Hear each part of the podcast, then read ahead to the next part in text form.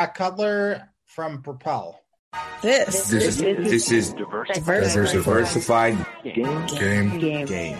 A podcast giving entrepreneurial advice from a diverse and inclusive perspective with Kelly. He may agree, he may oppose, and it's more than just race. It's about you know ideas. so let the game begin.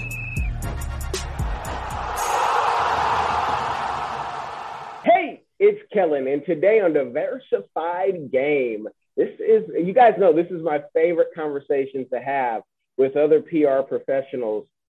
But Zach Cutler from Propel is more than that.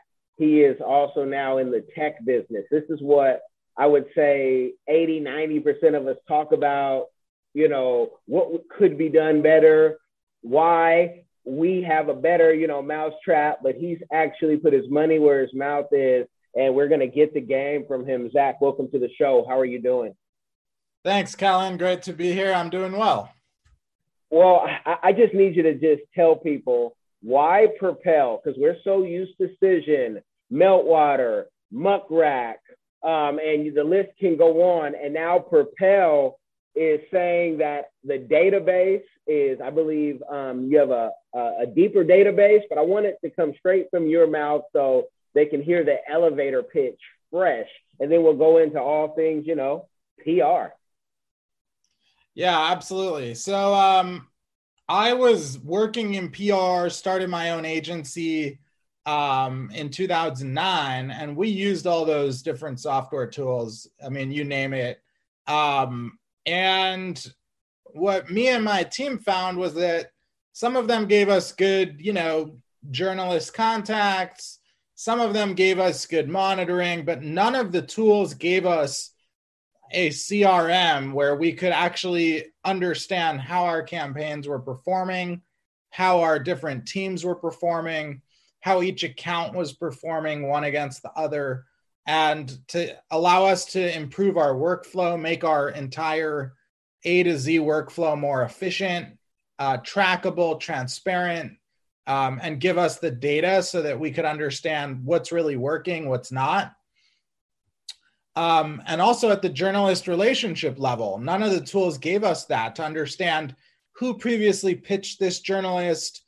Um, you know, was there engagement? Was there not engagement? Who on the team has the best relationship with this contact? And none of these things existed.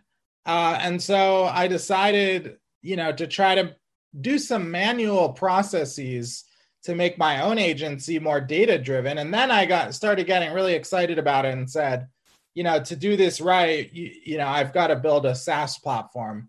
And uh, so i sold my agency uh, about three and a half years ago went full-time into propel. Um, we launched our product about two years ago out of beta. Um, and uh, giving you some breaking news here we just reached 100 customers um, yeah, thanks. And so we're we're really excited about shaking things up in the PR industry um, with our software. Okay, and you know, I, I don't know if you studied uh, PR communications in in school, but I will say I, I my master's is in it, and I've I've taught it. Um, uh, Cision and Meltwater and Muck Rack and Propel, very few, you know, professors, I don't care where you went, are actually practicing, or at least, you know, 10, 15 years ago when I was in school, it's all they're teaching from the book. So when someone comes out of college and they say, wait, Cision, and that it's so costly, it doesn't even allow them in the door. And even some might say, you know, Meltwater and, and Muck Rack is, is a little more um, affordable, but where is Propel as far compared to, you know, Cision that can cost you $18,000 for the year if you get it for a deal um, from one of their peoples. Yeah, it's a great question, and you know that was one of the driving like uh, factors for why I was so passionate about it. Because me, all my employees, and pretty much everyone I had talked to in the industry felt like, um, okay, so PR software is mediocre and it's extremely expensive. Um, why is that? Why can it not be amazing and fair and a fair price? So, um, and it's because there's like just not a lot of different tools that can kind of drive more competition, bring down the pricing, etc. So um, we're doing that. We uh, we launched um, transparent SaaS pricing, freemium. So all our pricing is open. It's on our site. You can see it. Um, we have uh, annual or monthly plans, which is the first company in the industry to do that um, because we believe that you know rather than locking people in for a year like we're confident in our product that they'll like it and they'll continue to use it. So we offer them uh, the ability to just go month by month. And i'll tell you that we have extremely high retention. So um, i think our customers uh, you know find it as like a, a breath of fresh air that the pricing is you know transparent. It's not locking you in to long-term fixed contracts unless you want that, and it's uh, lower than than the competition. Now, being that you know you're providing more data, and you know there are some groups of professionals out there, and, and I won't I won't lie, I've been part of them um, that share accounts, and so they're like, well, we don't want people to know who's sending what, right? But the fact that you're lowering the price so people can have their own and you're offering, would you say that you're offering everything that your competition has, um, but just better data? Or are there some things that you have found that your clientele won't necessarily need, maybe like international tracking? Yeah, so we yeah, typically we have everything that the, a competitor has, but we also have the PRM, as we call it. Um, so we're the original creator of PRM, which is public relations management, and uh, one or two of the other companies in the space have since launched a PRM, which which is great because a PRM is basically like you could think of it as a CRM for PR. It's the part of the software where you're tracking journalist relationships, you're tracking your pitches, who opened a pitch, how many times, who responded to a pitch, um, how were our uh, you know performance on a campaign, on an account, a team member. Um, it's kind of like the Moneyball of PR, which is one of my favorite movies. Um, and we've kind of uh, you know created that um, data center within Propel. So all of that is called the PRM. And really, none of our competitors have a PRM that's anything like Propel. So um, you get the database, you get the monitoring, but then you get the PRM. And you know, one of the favorites uh, is our Gmail and our Outlook integrations. So instead of bringing the PR person into our tool all the time, we said, well, PR people really like to be working in their own email. So why don't we bring our tool into their email so that they can work where they want, and we just bring the functionality of Propel into Gmail and into Outlook with full plugins, and we're the only PR software that has that. Okay, and so this is going to be far left question. Does Jonah Hill play you in the movie, or do you want someone else to play you? I think uh, Brad Pitt plays me, if I'm not mistaken. No, but Jonah Hill is the brains behind that movie. Yes. He's the brains behind that. And, you know, of course, it's Brad Pitt, right? But I always tell people um, ugly guys run the world. So I'd rather run the world than be, you know, Brad Pitt. Um, but yeah, that I just wanted to throw that out there. Now, PR, it's all about your connection, and more and more it's becoming tech and AI. And you're a connected guy. I mean, you're a, were a White House intern. Um, you you've had some fancy titles, whatnot. I've interned on the Hill. I couldn't get close enough to the White House, you know, to to intern. That's that's a, it's a different level. Um, your badge got you through some doors that they would stop us and say, no, no, let you, you know, have your Congress member with you. Um, where do you see PR going? Is it going to be less who you know and more who you can, you know, e- easily email and contact and LinkedIn in that face to face, especially in times like this? So, you know, I think that the way that um, PR people pitch is changing every year. Like it's becoming, you know, 20 years ago, it was so formal. Like every pitch probably had a press release and it was all like formally written up uh, and sent out. And, you know, initially 30 years ago, I guess they were faxed. 20 years ago, they were emailed, but like really formal. 10 years ago, I think you started to see pitches becoming a lot less formal. Not every pitch had a press release. Now it's totally different where, you know, you can pitch some stories, you, you know, you pitch a contact on LinkedIn, some on Twitter, some on email. We still find most pitches are sent via email, but it's always changing. Um, and, you know, there's always new platforms. Um, I would say that the heavy media relations firms like yeah mo- most of the pitching is done via email and even the more like digital firms um the the actual pitches to journalists are typically done on email. Pitches to influencers of course are are done more on social. Okay and, and with automation you know i, I love the book uh, the future is faster than you think. I, I tell everybody i can about it and we know automation is here and it's just going to you know spread. I've gone into departments in tech companies and said i could replace everybody here with you know some software and maybe two people maybe one right? Is propel going to be where it's a fully automated pitch where maybe you even i have some software that even writes for you. You know you give it a paragraph it writes you know five pages uh, do you see Propel going that way and just taking out the uh, guesswork? Because the computer kind of knows what the other journalists our computer is looking for, especially when you talk about filters and all that other stuff. So, where do you see with automation and, and that playing a part in Propel? Definitely, yeah. So, like, we are working on that day and night, and we already launched an amazing feature called um, pitching preferences where for every journalist, you can see not only what day of the week is best to pitch them, what hour of the day, but also the topics most likely to get a response. And this is, and you can also see their global open rate, their global response rate. And this is aggregated anonymized data across all Propel users so that you can actually understand the behavior of a journalist and their preferences.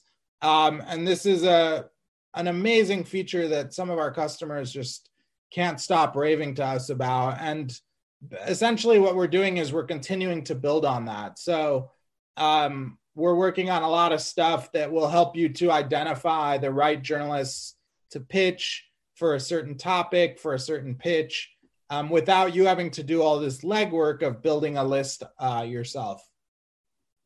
Now, do you have a video on your YouTube, people you can look up Propel General, um, that shows how that works? Because what you're talking about, like Instagram and Facebook and, you know, TubeBuddy and vidIQ, they can tell you those things for social media. And I want to know, you know, how social media engages with Propel. But I want to know, like, is there a video that shows that this is what we did. We did this is our, you know, case study, if you would, but our example to show you that we pitched it at this time because the the computer said so, and then they opened it and we actually got a placement. And maybe not just Propel doing it, but other PR professionals proving that this isn't just something that you know we dreamed of out of the twilight zone but yeah, I just want to know: is there a video out there? So yeah, we have a bunch of videos on our YouTube page um, that show the different parts of the system, and one of them shows the pitching preferences. Okay, so you guys make sure you you check that out, and if you want to see more, because you really have a full channel, if you you know find that team member who just does YouTube to show how this this helps. How do you how do you measure that? Because you know journalists are is it the journalist coming back to you, or is it the PR professional saying, um, "I did this and it worked"? Like that part alone is, you know, uh, a, a short film. Yeah, so I mean, the way it works is since we built the Gmail and the Outlook plugins, um, we've been able to have over a million uh, pitches that we've been able to analyze in an anonymized, aggregated way. Um, and it's just like a treasure trove of of propel data where we can go in and we can say, you know, John Smith from Forbes, you know, he has a 38% open rate, a 21% response rate. He responds a lot to pitches about cars and he responds very little to pitches about Bitcoin. And we can put all these insights together because we have that volume of pitches that we can analyze.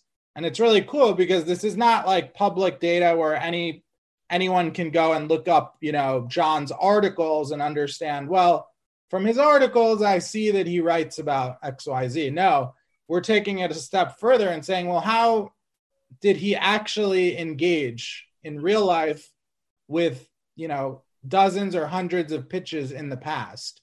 And what trends can we learn from that? I love that. I know that scares some people to say, I don't want you to know that that about me, but I love that part of it. And then with social media, you know, many um, folks who are independent, freelance, whatever you want to call it, they have clients that they want them to do it all. So, um, is there going to be a social media arm that pretty much does the same thing, saying, you know, post now, and also maybe you at the journalist you want to pitch to, or you want them to know about this story? Let, let us know. Yeah, I mean, we have all kinds of goodies coming up on the roadmap. Um, so a lot of social stuff is in there. Um, and actually, one of the cool things that we're doing uh, is adding additional influencers. So uh, Instagram, um, probably also TikTok as well. Okay, so then if you're adding the influencers, you're com- you're gonna then be I don't want to say competing, but you're going to be an alternative to um, if you've heard of um, what is it? It's intelligent something in the UK, and their their system is like eighteen thousand dollars a year as well. But they tell you what are the best influencers and what their prices are, and to my knowledge, they have you know the biggest data for that. Um, when will that be out? Because not everybody can afford eighteen thousand for you know a Cision, eighteen thousand dollars for intelligent. Uh, I I think it's intelligent IQ if I'm not mistaken. But yeah, please let us know. Yeah, well, I'll definitely follow up. Uh, I don't know off the top of my head, but it'll be coming out this year. Okay, okay, yeah, I got to be on that that mailing list because when we get out of this next contract, I'm going to say now we, we got to do something new because we at least have to try. And, um, you know, it, when trying, you know, I'm, I'm doing some of the pricing in my, my head. You know, it's $2,300 for the year, which if people break that down, buy it as much as you need it. That's, you know, when you have a client, even if you're a, a freelancer or a new PR professional, when you created this, did you have to know the tech yourself, or did you go hire experts to, you know, pull you up to speed and put it together? So I'm not an engineer, um, and I definitely had to bring on, you know, engineering talent um, for sure. Um, pr- from a product perspective, I've always been uh, like a, a, math guy. I love math. Uh, like as a hobby, I do math in my head. Um, I'm yeah, pretty nerdy. Um, and the so from like a logic and sort of problem solving product perspective, um, yeah, I mean, I've really loved playing that role for Propel and kind of painting the vision of the product, um, and then working with my team to execute just you know a really like different product than any of the competitors have. Um, in terms of engineering, uh, you know, I brought on uh, my co-founder David, who is our CTO, and he's an amazing engineer. And then we also have other engineers and uh, other R and D people on our team as well. Okay, and when you started, did you initially go after um, vulture? I mean, venture capital or angels or did you just bootstrap it yeah so i did i did go after capital and uh, we've raised a million and a half dollars um, we have a few investors we have uh, several angels, and then we also have a uh, accelerator uh, in California as an investor. Okay. Are you guys going for any more rounds? And for those qualified investors listening, um, if they say, wow, this sounds like, you know, this is, can, can I buy this with my Bitcoin? Because um, I have too much. like, what, what, um, is there going to be another round or where can people find more insight about that? Yeah, so uh, we are raising an, a Series A round, and uh, any investors are more than welcome to reach out. Okay, Zach- before before they reach out, please let them know if you can minimums if you know that already. Because i'm part of a venture fund here in florida and you know sometimes you can get in for 5000 but sometimes you need 50000 or 500000 so before they start bothering you with emails i want to set the, the bar and say this is where you'll need to be. So i mean we're raising a multi-million dollar round so anyone who's you know above um, you know, a quarter of a million or half a million, you know, would probably be uh, relevant. Below that might be uh, a bit more difficult. Okay, I, I just want to make it clear because you know you, you'll sit at the, the the events and you'll hear people say, "Oh yeah, I invested in Uber before it was Uber," and it's like you gave the guy five thousand. Relax, relax. You know he, he needed he needed a lot more. You might have had it, but you know to each his own with, with the success that you're having and that you're going to have, because the best is yet to come, what is a community give back that you are doing or that you want to do in the future? It's a great question. So, one of the things that we um, started doing, it's an initiative called Propel 100, um, where we identify the 100 um, top agency professionals now we're working on the 100 top in house PR professionals around the world. And we have a very strong focus on diversity um, for those lists. Um, and that's something that's important. I mean, I have a physical disability. So for me, diversity, you know, is close to home because, you know, I've lived through, you know, having a, a diverse background. Um, and so that's something that we're doing. And as we grow and have more resources, um, I'm certainly interested to, you know, do more campaigns to give back and, you know, kind of contribute to the community and, and, you know, do more and more. Awesome. That's awesome. And let me correct myself. I had, you know, talking about um, the influencers, the people that I know, it's influencer intelligence. So I can't wait to hear, you know, what what you have um, and and just you know for me, I, I teach this stuff. Like I, I almost teach it for free. I hate to say that sometimes, but I've gone to, you know, colleges, even during this pandemic via Zoom and trying to give the next generation because I, I find PR to be um, something where you're going to need to know a lot about, you know, you can't be an end user at the end of the day. You're going to have to know about this tech. You, you know, you're going to have to be tech savvy at, um, at, at least. With you now going from California to Israel, which is like the home of, of VC and you know angel money. I've interviewed um, someone who had a firm out there, and like you guys have the, the most money, and there's a lot of reasons for that. Um, but there, you know, it seems to be like a small circle. Was that the reason for going to Israel to like tap into some of the, you know, the best uh, folks with the most money um, who aren't scared to share that money. And, and, and I, I want to say something. I can't say it because you're in Israel, but I'm going to say it. You're not saying it. There are certain places like in the Middle East and Africa, they have tons of money too, people, but they're scared to share it with the youth. And Israel is giving it and saying, hey, young people, we believe you. You're in the future. I said that, Zach didn't. So you know, don't don't cancel him. you can cancel me all day if I'm that important. But, like, tell me, like, what was your reasoning? I say all that to say, what was your reasoning to go to Israel? So my reasoning is uh, I'm more on the personal side. Uh, I've always uh, really had a strong connection to Israel. I have uh, a lot of relatives there. Um, my grandparents uh, were Holocaust survivors, and from a young age, when I first visited Israel and uh, saw this miracle of like a Jewish country, only you know at that time it was only about 50 years after you know my grandparents were in concentration camps. Um, I just fell in love with Israel, and I knew that I wanted to live there.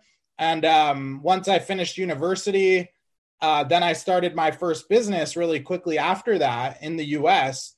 And um, I got a bit tied down with that business. And so once I realized, you know, I have to follow my dreams and, you know, move to Israel before I get, you know, to be an old man. So even though I had a company that was headquartered in New York, and, th- and this was before Propel, this was my PR agency um, I decided to move to Israel. Um, we had a lot of Israeli clients at my PR firm, and we also had a small office in Tel Aviv. So we had a presence there. But a lot of people told me, "You're nuts. You know, you're how can you leave your you know your main office and all your employees in New York and move to Israel?" But uh, it was worth it to me, and you know, I, I commuted back every two three months, um, and then I sold my agency, and and you know the ecosystem in Israel is really like you were touching on amazing. I mean, I have so many people that are just willing to give me advice or willing to make a connection to an investor, to another uh, entrepreneur, another advisor, a customer without asking for something in return because there's sort of this um, understanding that like the previous generation helped them to become an entrepreneur and to, to give them connections and help and now they're paying it forward um, to the next generation. So it's an amazing ecosystem. Um, I don't think it has the most money, but it uh, it is growing fast though. And um, in fact, it's funny you said that because a lot of people in Israel tell me, you know, for your Series A, you should go to the go to the U.S., go to New York, San Francisco, try to you know raise your Series A there because um, there's much more money there, but there is significant money in Israel, and um, it's growing. And it's yeah, it's been a great uh, experience to build a startup that's uh, based in Israel. I love that. We need a book because we need a book because you know geo arbitrage and just when you leave the U.S. for everything that's great about the country there are certain things when you leave this country. I mean, you, you'll be more freer in Iceland, you know. And I've been, and it's just like I invest a lot in Africa. Um, and I am, you know, very comfortable in every African country I've been to, even if there's a conflict slash almost war going on. And it's just something that I don't have to. One, you're not worried about, you know, what the next person has because you probably have more with your U.S. dollars. So get the competition out. But please, uh, uh, let me let's challenge Zach. When can we get a book on why I left California, you know, the Golden State, to go to in New York to go to Israel? Um, any plans to write a book or documentary? Gosh, I love that idea. And now you've got my head. Uh, you you've got the wheels turning. I'll I'll let you know if I end up doing that, but no plans as of now. Although it's a great idea yeah, and it's needed because there's so many people here that are depressed or they're suffering from, you know, something, health. The food when you leave here is so much fresher. I didn't know what a pineapple tasted like until I got to Cameroon. And I'm like, this is sweeter than the candy. I wouldn't even have cavities in my mouth if this was my option. But when I go to, I don't care, go to Whole Foods, go, you know, whatever market, you're not getting the same type of, of food. So I, I just love that you did that, um, you know, and love to at least see a YouTube to say, this is why I went here. I don't know if you're single, but even dealing with, I'm, I'm old and married, dealing with women overseas, it's not like trying to deal here with the Kardashians. it's, it's a lot different. So I mean, you you can chime in or just let me be, you know, go on my crazy rant. But if yeah. I'm wrong, tell me. Well, one no, it's funny because you know Israeli culture is very very different from American culture. Although there, uh, one thing about America in Israel is that um, like every Israeli loves America, and there's a lot of cultural influence, but like on a day-to-day cultural level, it's it's very different. And um, in dating, you you were just mentioning dating. There's like no games. It's just very direct, you know. So uh, that's that's a nice thing in Israel. Also, um, the food in Israel is literally the best in the world, completely objectively speaking. it's really, if you ever thought you ate hummus in the U.S., it's not. It's like a um, it's it's really not the real deal. You got to come to Israel to try it. Can you even describe the difference in the taste to somebody who's never left, you know, the state? Let's think. Yeah, let's compare it to like um a delicious fresh um piece of fruit to like an old frozen um tasteless piece of fruit that's you know been stuck in the freezer for a year. Gosh, you, you guys are, are, are, are missing out. And then someone's gonna say, "Well, if I go to Israel, you know, I, I I can't stay for long." But it's not about Israel. It's about getting out and seeing something different because travel it will be your best teacher and, and, and that's what it's really about. So stay as long as you can legally stay and, you know, bounce around and come back if, if, if you're so allowed, depending on what type of trip you had. Zach, I, I want you to give the people and, and leave them with, you know, outside of you creating these businesses, what is your why? and and what drives you? Because i know it's not the money. We were talking about money but it, life is, is is bigger than that. What what is the driving force when you're doing business?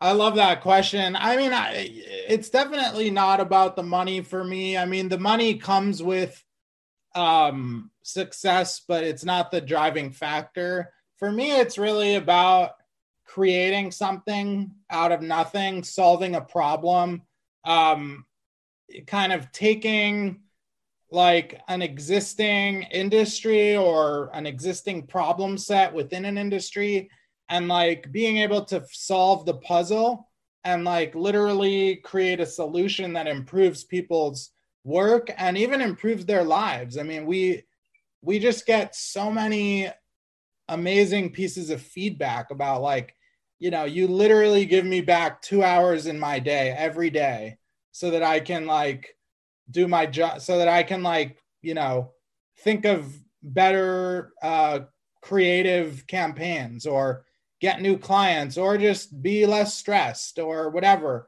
So that's what's exciting for me is just like the enterprising spirit um and having like making something from nothing. I always get a thrill out of that.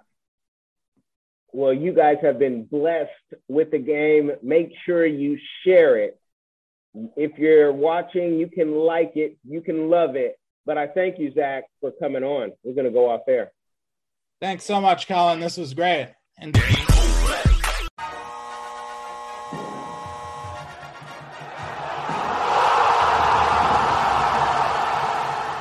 Thanks for getting in the game and listening to the Diversified Game podcast with Kellen, the number one show pairing entrepreneurship with diverse and inclusive perspectives like wine and cheese, bagel and lox, fish and grits.